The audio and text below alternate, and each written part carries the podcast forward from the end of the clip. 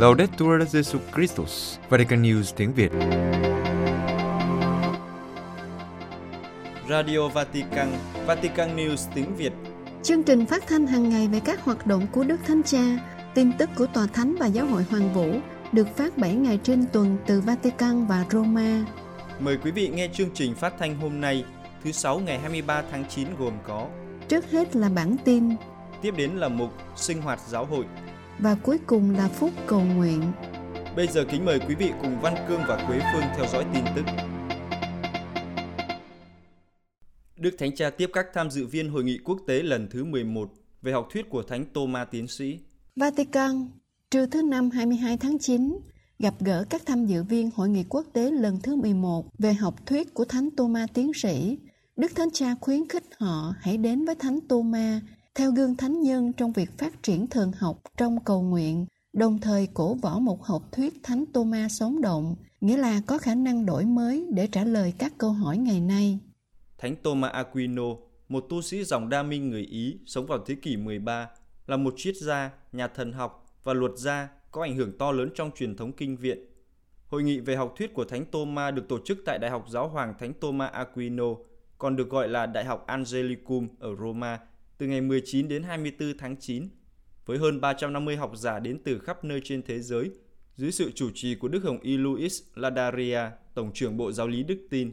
Đại hội quốc tế lần thứ 11 có chủ đề Các nguồn lực của truyền thống Tô Ma trong bối cảnh hiện nay, nhắm xem xét các quan điểm mới trong nghiên cứu về học thuyết của Thánh Tô Ma để làm nổi bật các nguồn lực của truyền thống Tô Ma trong các cuộc tranh luận thần học và triết học đương thời. Mở đầu bài nói chuyện, Đức Thánh Cha nhắc rằng năm 2023 sẽ kỷ niệm 700 năm Thánh Thomas Aquino được tuyên thánh. Điều này nhắc chúng ta rằng vị đại tiến sĩ này trước hết là một vị thánh, một môn đệ trung thành của sự khôn ngoan nhập thể. Trong lời nguyện lễ Thánh Thomas, chúng ta cầu xin Chúa ban cho chúng ta hiểu giáo huấn của Ngài và noi gương Ngài. Theo Đức Thánh Cha, đây là chương trình thiêng liêng của chúng ta, noi gương thánh nhân và để mình được thánh tiến sĩ và thầy dạy soi sáng và hướng dẫn.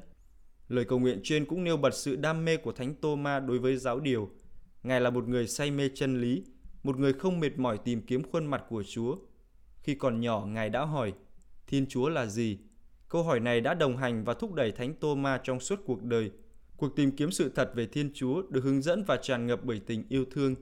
Đức Thánh Cha nhận định rằng, Thánh Tô-ma nhiệt thành tìm kiếm Thiên Chúa, đồng thời với cầu nguyện và chiêm niệm là khuôn mẫu thần học được sinh ra và phát triển trong bầu khí thở lạy.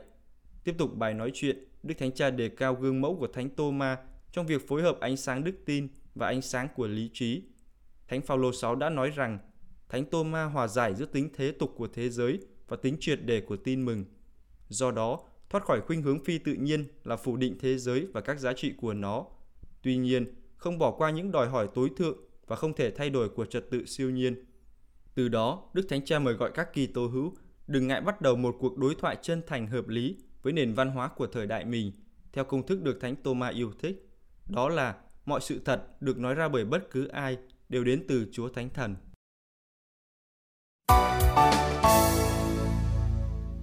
Đức Thánh Cha cầu nguyện cho các nạn nhân của cơn bão ở Cộng hòa Dominica và Puerto Rico. Vatican Đức Thánh Cha thể hiện sự gần gũi với những người bị ảnh hưởng bởi cơn bão Fiona ở Cộng hòa Dominica và Puerto Rico bằng cách gửi điện thư bày tỏ đau buồn về những thiệt hại, đồng thời bảo đảm lời cầu nguyện dành cho họ. Cơn bão Fiona đổ bộ kéo theo mưa lớn bao trùm Cộng hòa Dominica, khiến 16 trong số 32 tỉnh của Cộng hòa Dominica phải ban bố tình trạng khẩn cấp. Trước đó, cơn bão này đã gây lũ quét trên diện rộng tại Puerto Rico và làm mất điện tại quần đảo Caribe. Mưa to gió lớn khiến nhiều tuyến đường bị ngập lụt, giao thông bị cản trở do cây hoặc cột điện đổ. Mưa lũ cũng khiến một số ngôi làng bị cô lập, khoảng 800 người phải sơ tán và hơn 11.000 người phải sống trong cảnh mất điện. Thứ Tư ngày 21 tháng 9, Đức Thánh Cha đã gửi điện thư được ký bởi Đức Hồng Y Pietro Parolin, quốc vụ khanh tòa thánh, cho Đức cha Freddy Antonio de Jesus Breton, Chủ tịch Hội đồng Giám mục Santo Dominico và một điện thư khác cho Đức cha Ruben Antonio González Medina, Chủ tịch Hội đồng Giám mục Puerto Rico. Điện thư viết, Đức Thánh Cha rất đau buồn khi biết thiên tai đã ập đến đất nước trong vài giờ qua do cơn bão Fiona gây ra nhiều thiệt hại về người và vật chất. Ngài cầu nguyện xin Chúa an ủi những ai đang đau khổ. Đồng thời Đức Thánh Cha mời gọi toàn thể cộng đoàn Kitô hữu và những người thiện chí gia tăng tình liên đới giúp đỡ những người bị ảnh hưởng bởi thiên tai này và như thế thể hiện tình huynh đệ gần gũi mà tất cả chúng ta được kêu gọi thực hiện. Cuối cùng Đức Thánh Cha phó thác những người bị ảnh hưởng cho vòng tay yêu thương của Đức Mẹ Antagracia, đấng bảo trợ Cộng hòa Dominica và ban phép lành tòa thánh an ủi như một dấu hiệu tình thương cho những người con của Cộng hòa Dominica và Puerto Rico. Các tín hữu khuyết tật góp ý kiến cho Thượng Hội đồng.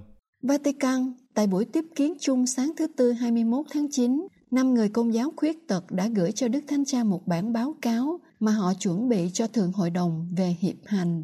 Tài liệu là bản tổng hợp của những phiên lắng nghe được Bộ Giáo dân, Gia đình và Sự sống tổ chức trực tuyến vào tháng 5.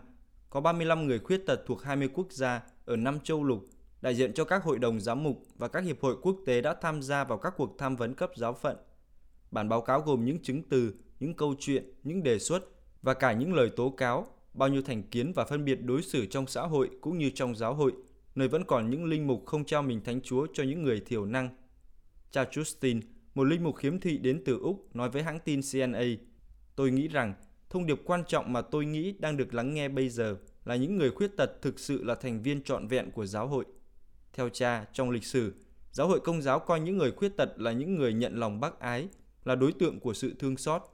Cha nói, trong khi tôi nghĩ rằng bây giờ thông điệp nói rất nhiều rằng chúng tôi là những người tham dự đầy đủ vào giáo hội, chúng tôi là một phần của giáo hội hiệp hành cùng nhau. Cha cho biết, kinh nghiệm của cha trong giáo hội với tư cách là một người khuyết tật rất đa dạng, nhưng kinh nghiệm của cha với tư cách là một linh mục khuyết tật thực sự rất có lợi.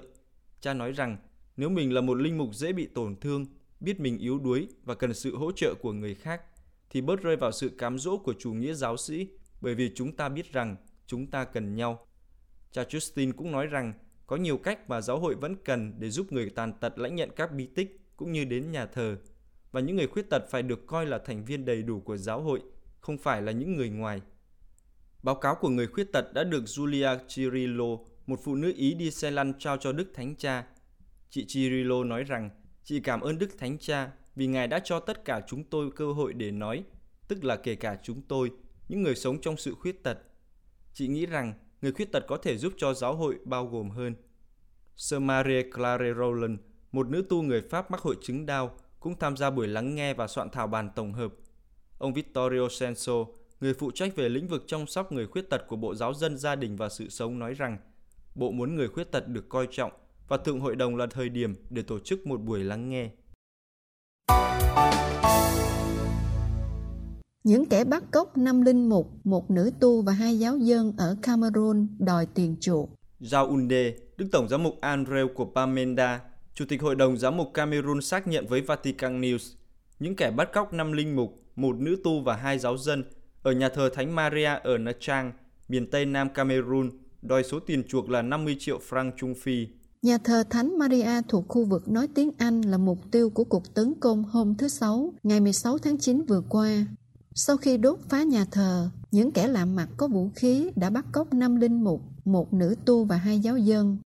Theo Đức Tổng giám mục Andrew, những người này yêu cầu một khoản tiền chuộc là 50 triệu franc Trung Phi để trả tự do cho những người bị bắt cóc. Đối với giáo hội, đây là một khoản tiền cắt cổ.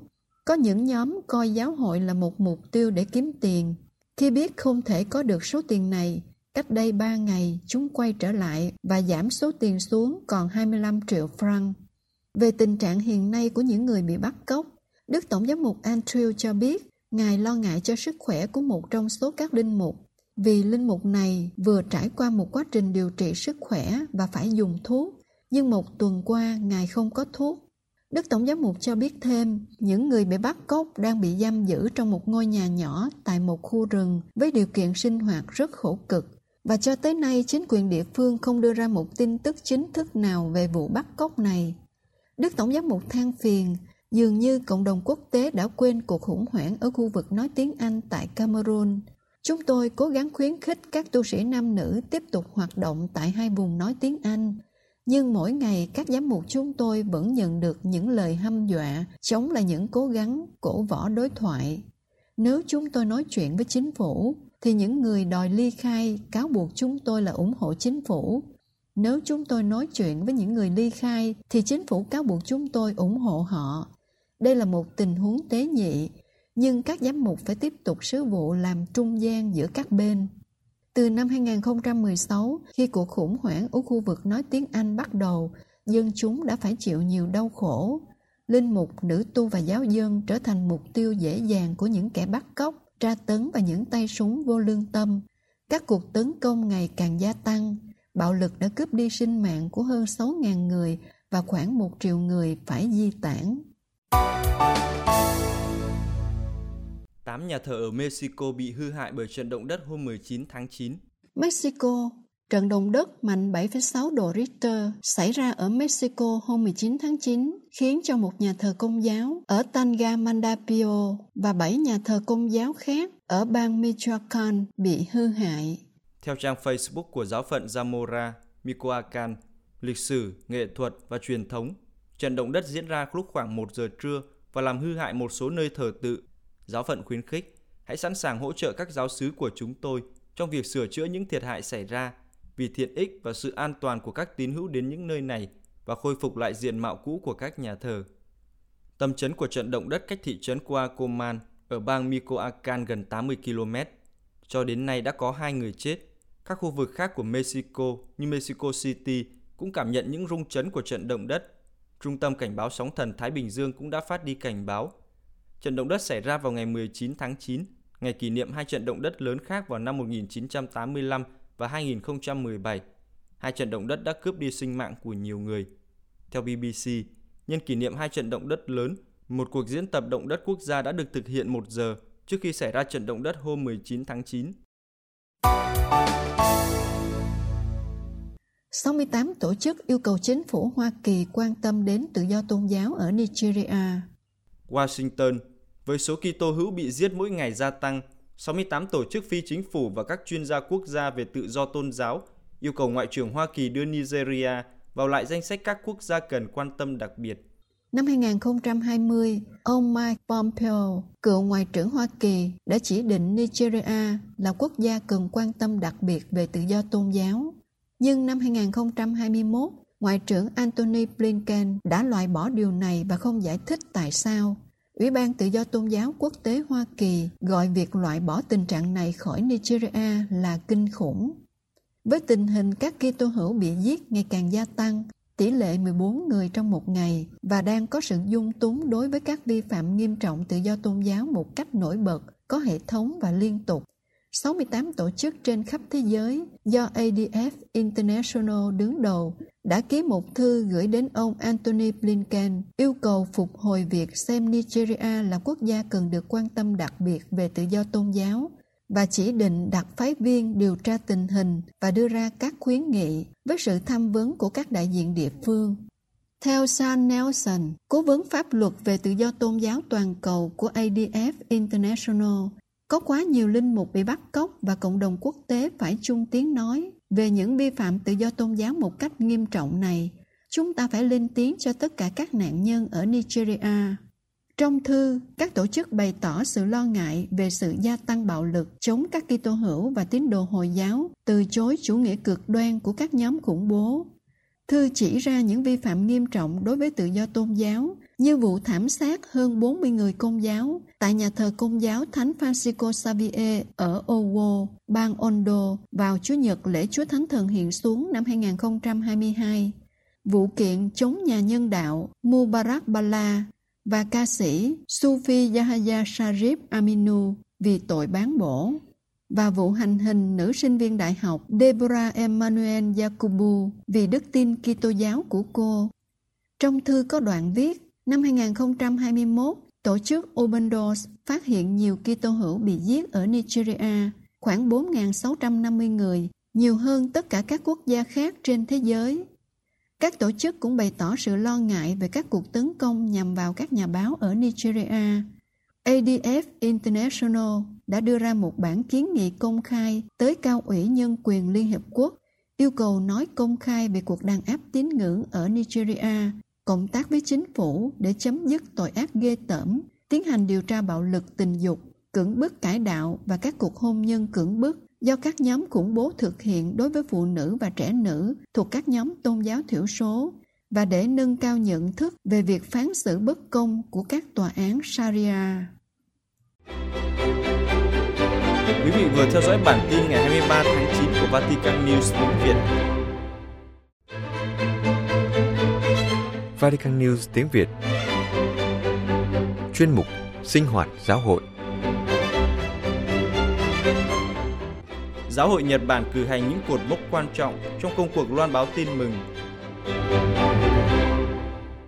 Kính thưa quý thính giả, đối với Giáo hội Công giáo Nhật Bản, năm 2022 và 2023 là những năm rất quan trọng, đánh dấu những cột mốc của công cuộc loan báo tin mừng.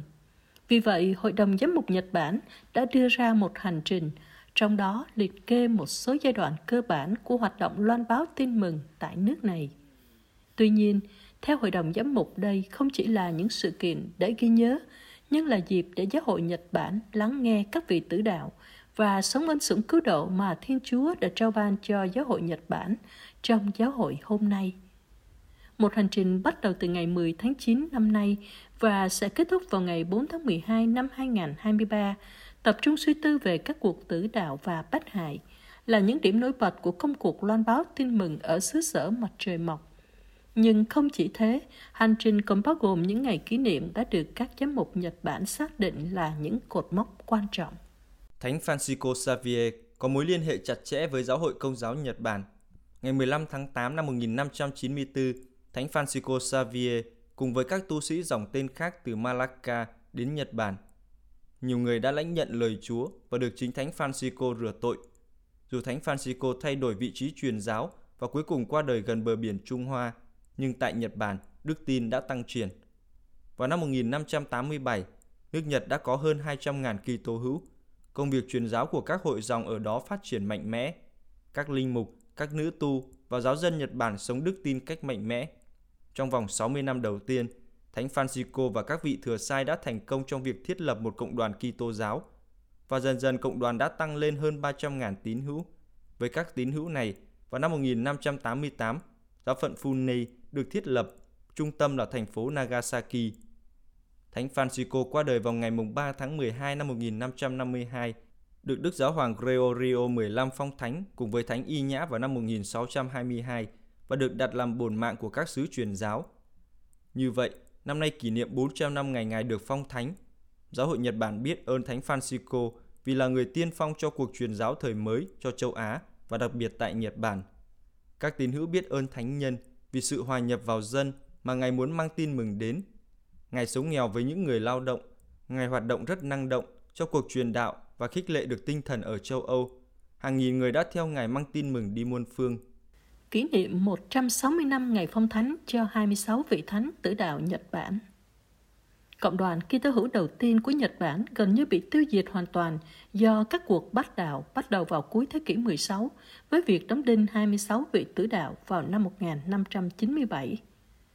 Năm 1597, hơn 45 năm sau khi Thánh Francisco Xavier đặt chân đến miền đất này, tướng Hideyoshi của Hoàng đế Nhật đã nghe lời lái buôn người Tây Ban Nha cho rằng các nhà truyền giáo sẽ giúp người Tây Ban Nha và Bồ Đào Nha san bằng nước Nhật.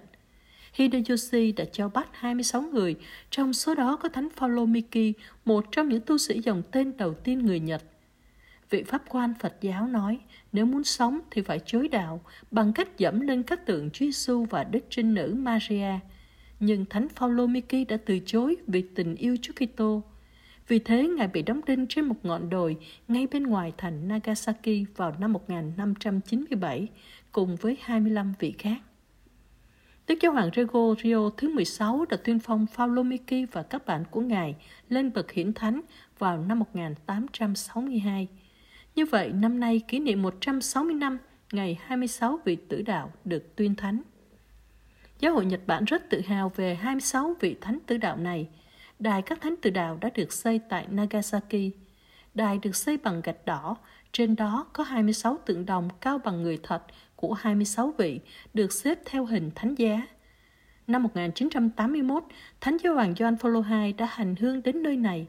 Phía sau đài tưởng niệm là bảo tàng các vị tử đạo, lưu giữ lịch sử của Kitô giáo ở Nagasaki với bộ sưu tập các đồ vật trong cuộc sống hàng ngày. Ngày 24 tháng 11 năm 2019, trong chuyến tông du đến Nhật Bản, Đức Thánh Cha Francisco đã đến viếng đài các thánh tử đạo Nagasaki. Trong bài diễn văn tại đây, Ngài nhắc rằng đền thánh này nói về sự chiến thắng của sự sống. Đức Thánh Cha giải thích, đền thánh này trên hết là một tượng đài loan báo sự phục sinh vì đền thánh công bố lời cuối cùng bất chấp tất cả các bằng chứng ngược lại, không thuộc về cái chết mà thuộc về sự sống. Chúng ta không được gọi để chết, nhưng đến với một cuộc sống tràn đầy, các vị tử đạo đã công bố điều này. Vâng, ở đây có bóng tối của sự chết và tử đạo, nhưng ánh sáng của sự phục sinh cũng được loan báo. Nơi máu của các vị tử đạo trở thành hạt giống của sự sống mới mà Chúa Kitô muốn ban cho tất cả chúng ta. Lời chứng của họ củng cố chúng ta trong đức tin và giúp chúng ta đổi mới sự cống hiến và cam kết của chúng ta để sống như một môn đệ truyền giáo, biết hoạt động cho một nền văn hóa có khả năng bảo vệ và luôn bảo vệ mọi sự sống, thông qua sự tử đạo trong việc phục vụ hàng ngày và âm thầm tất cả mọi người, đặc biệt là những người thiếu thốn nhất. Và Đức Thánh Cha nhắc nhở, chúng ta đừng quên tình yêu hy sinh của họ. Ước gì sự hy sinh này không phải là một di tích vinh quang của những việc làm trong quá khứ, được gìn giữ và được tôn vinh trong một bảo tàng, nhưng là một ký ức và ngọn lửa sống động, nguồn linh hứng cho mọi hoạt động tông đồ ở vùng đất này, có khả năng canh tân và tiếp tục đốt cháy lòng nhiệt thành truyền giáo. Ngày 22 tháng 6 năm 1622, với sắc chỉ Inscrutabili Divine Providentiae do sự quan phòng lạ thường của Thiên Chúa, Đức Giáo hoàng Gregorio 15 đã long trọng thành lập De Propaganda Fide, Thánh bộ truyền bá đức tin, cơ quan đầu tiên thuộc quyền giáo hoàng dành riêng cho công cuộc truyền giáo và đến năm 1967 đã được đổi thành Bộ Loan báo tin mừng cho các dân tộc. Giáo hội Nhật Bản là giáo hội thuộc các vùng truyền giáo đã nhận được rất nhiều hoa trái từ thánh bộ này, cho nên không ngạc nhiên khi giáo hội Nhật Bản đưa việc kỷ niệm này vào các sự kiện quan trọng đáng ghi nhớ của giáo hội. Kỷ niệm 400 năm cuộc tứ đạo vĩ đại ở Nagasaki Tại Nagasaki, trên ngọn đồi Nishisaka, ngày 5 tháng 12 năm 1597, với cuộc đóng đinh 26 vị tử đạo là Paolo Miki và các bạn, dòng máu Kitô giáo đầu tiên đã đổ trên đất Nhật Bản.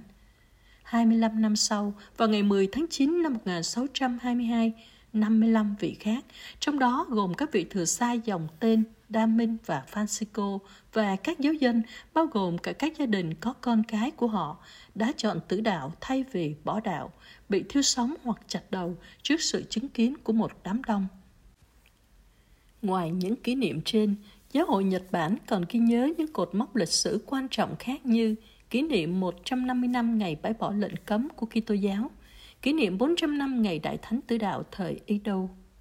Để giúp các tín hữu ý thức hơn về lịch sử đón nhận tin mừng của Nhật Bản, Đức cha Yoshinao Osuka, giám mục Tokyo, chủ tịch Ủy ban xúc tiến phong thánh đã cho công bố một sứ điệp. Trong sứ điệp, Đức cha Yoshinao nhắc lại lời của Đức Thánh Cha nói với các giám mục ở Tokyo ngày 23 tháng 11 năm 2019 nhân chuyến tông du đến Nhật Bản – Bản chất cộng đoàn của anh em được đánh dấu bằng chứng tá tử đạo, phương thuốc chống mọi tuyệt vọng, chỉ cho chúng ta hướng đi. Tuy nhiên, tất cả những cuộc bắt hại dã man không thành công trong việc tiêu diệt hạt giống đức tin mà Thánh Francisco Xavier đã gieo khi thánh nhân bắt đầu đặt chân đến Nhật Bản ngày 15 tháng 8 năm 1549. Đức Thánh Cha nói tiếp, Chúng ta cũng hãy nghĩ đến các ký tứ hữu hầm trú của vùng Nagasaki đã gìn giữ đức tin cho nhiều thế hệ nhờ rửa tội, cầu nguyện và dạy giáo lý. Các giáo hội tại gia đã tỏa sáng ở vùng đất này. Có lẽ không ai biết như những tấm gương của Nazareth. Trong tông huấn Nobis in Animo, Đức Giáo hoàng Phaolô 6 đã giải thích rằng bên cạnh lịch sử cứu độ còn có địa lý của ơn cứu độ.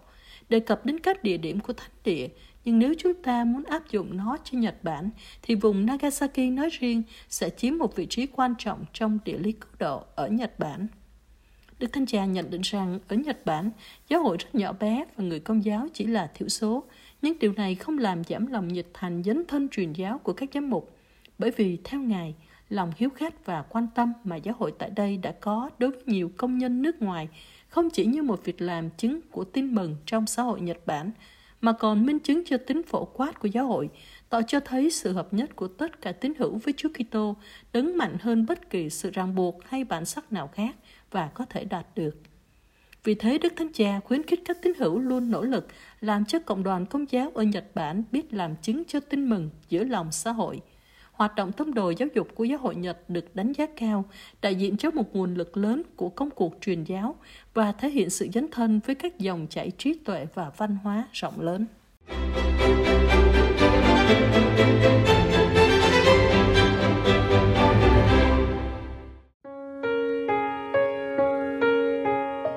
Vatican News tiếng Việt. Chuyên mục Phút Cầu Nguyện. Nền kinh tế Francisco.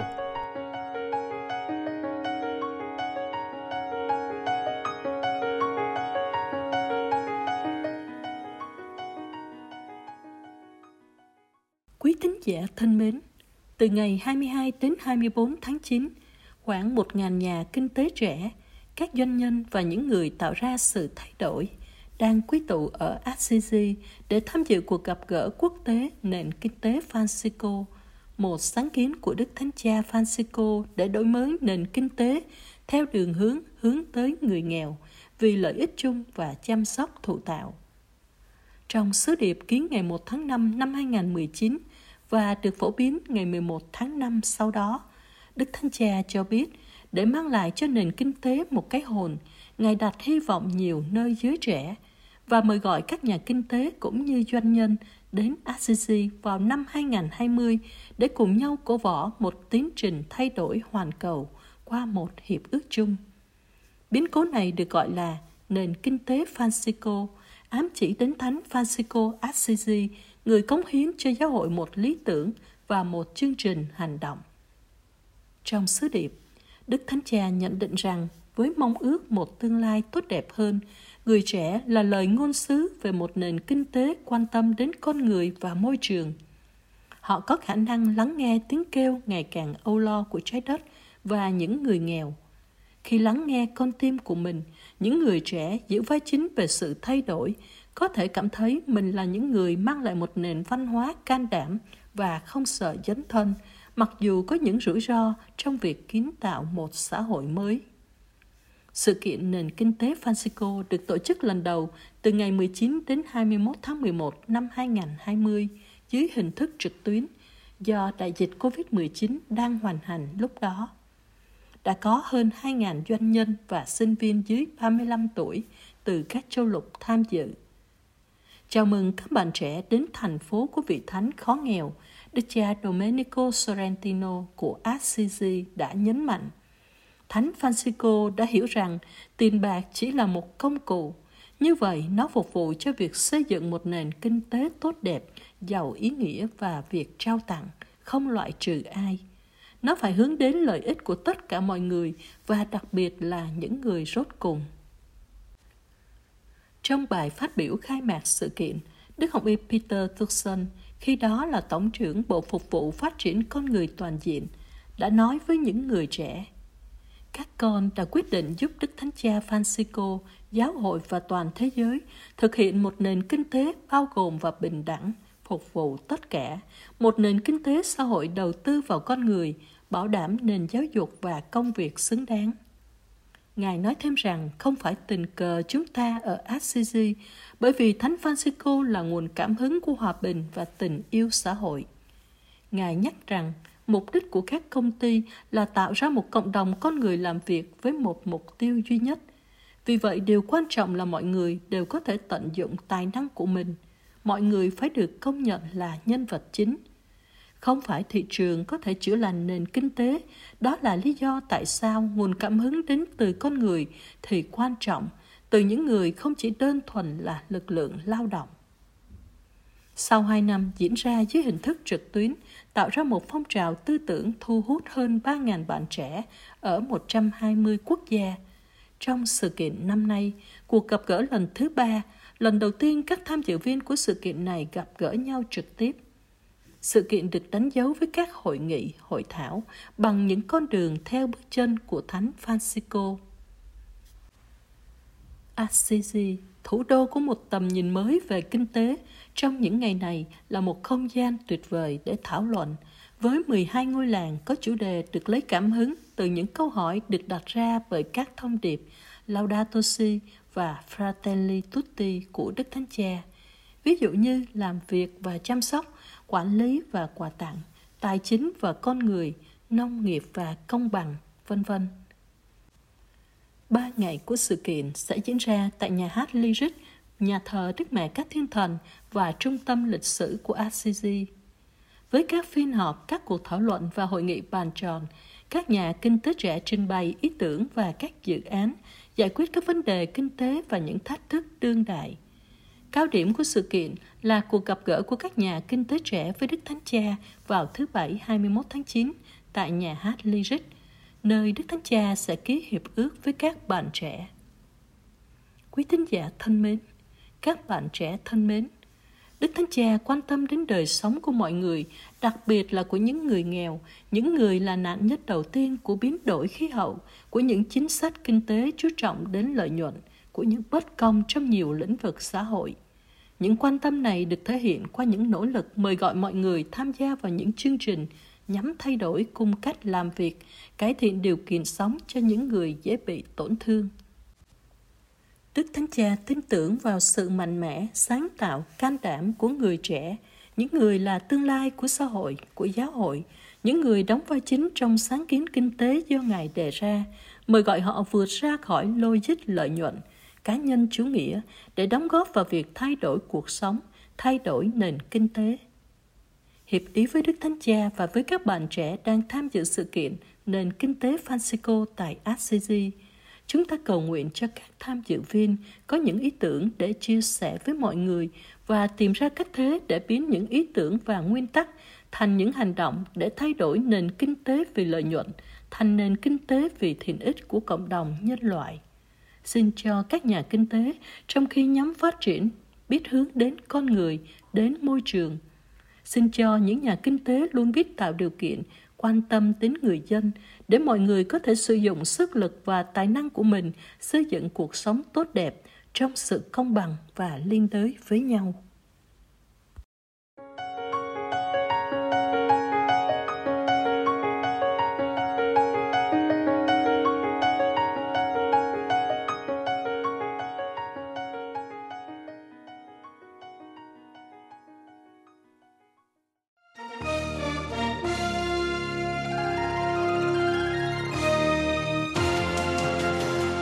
Cảm ơn quý vị và các bạn đã chú ý lắng nghe. Hẹn gặp lại quý vị và các bạn trong buổi phát của Vatican News vào ngày mai.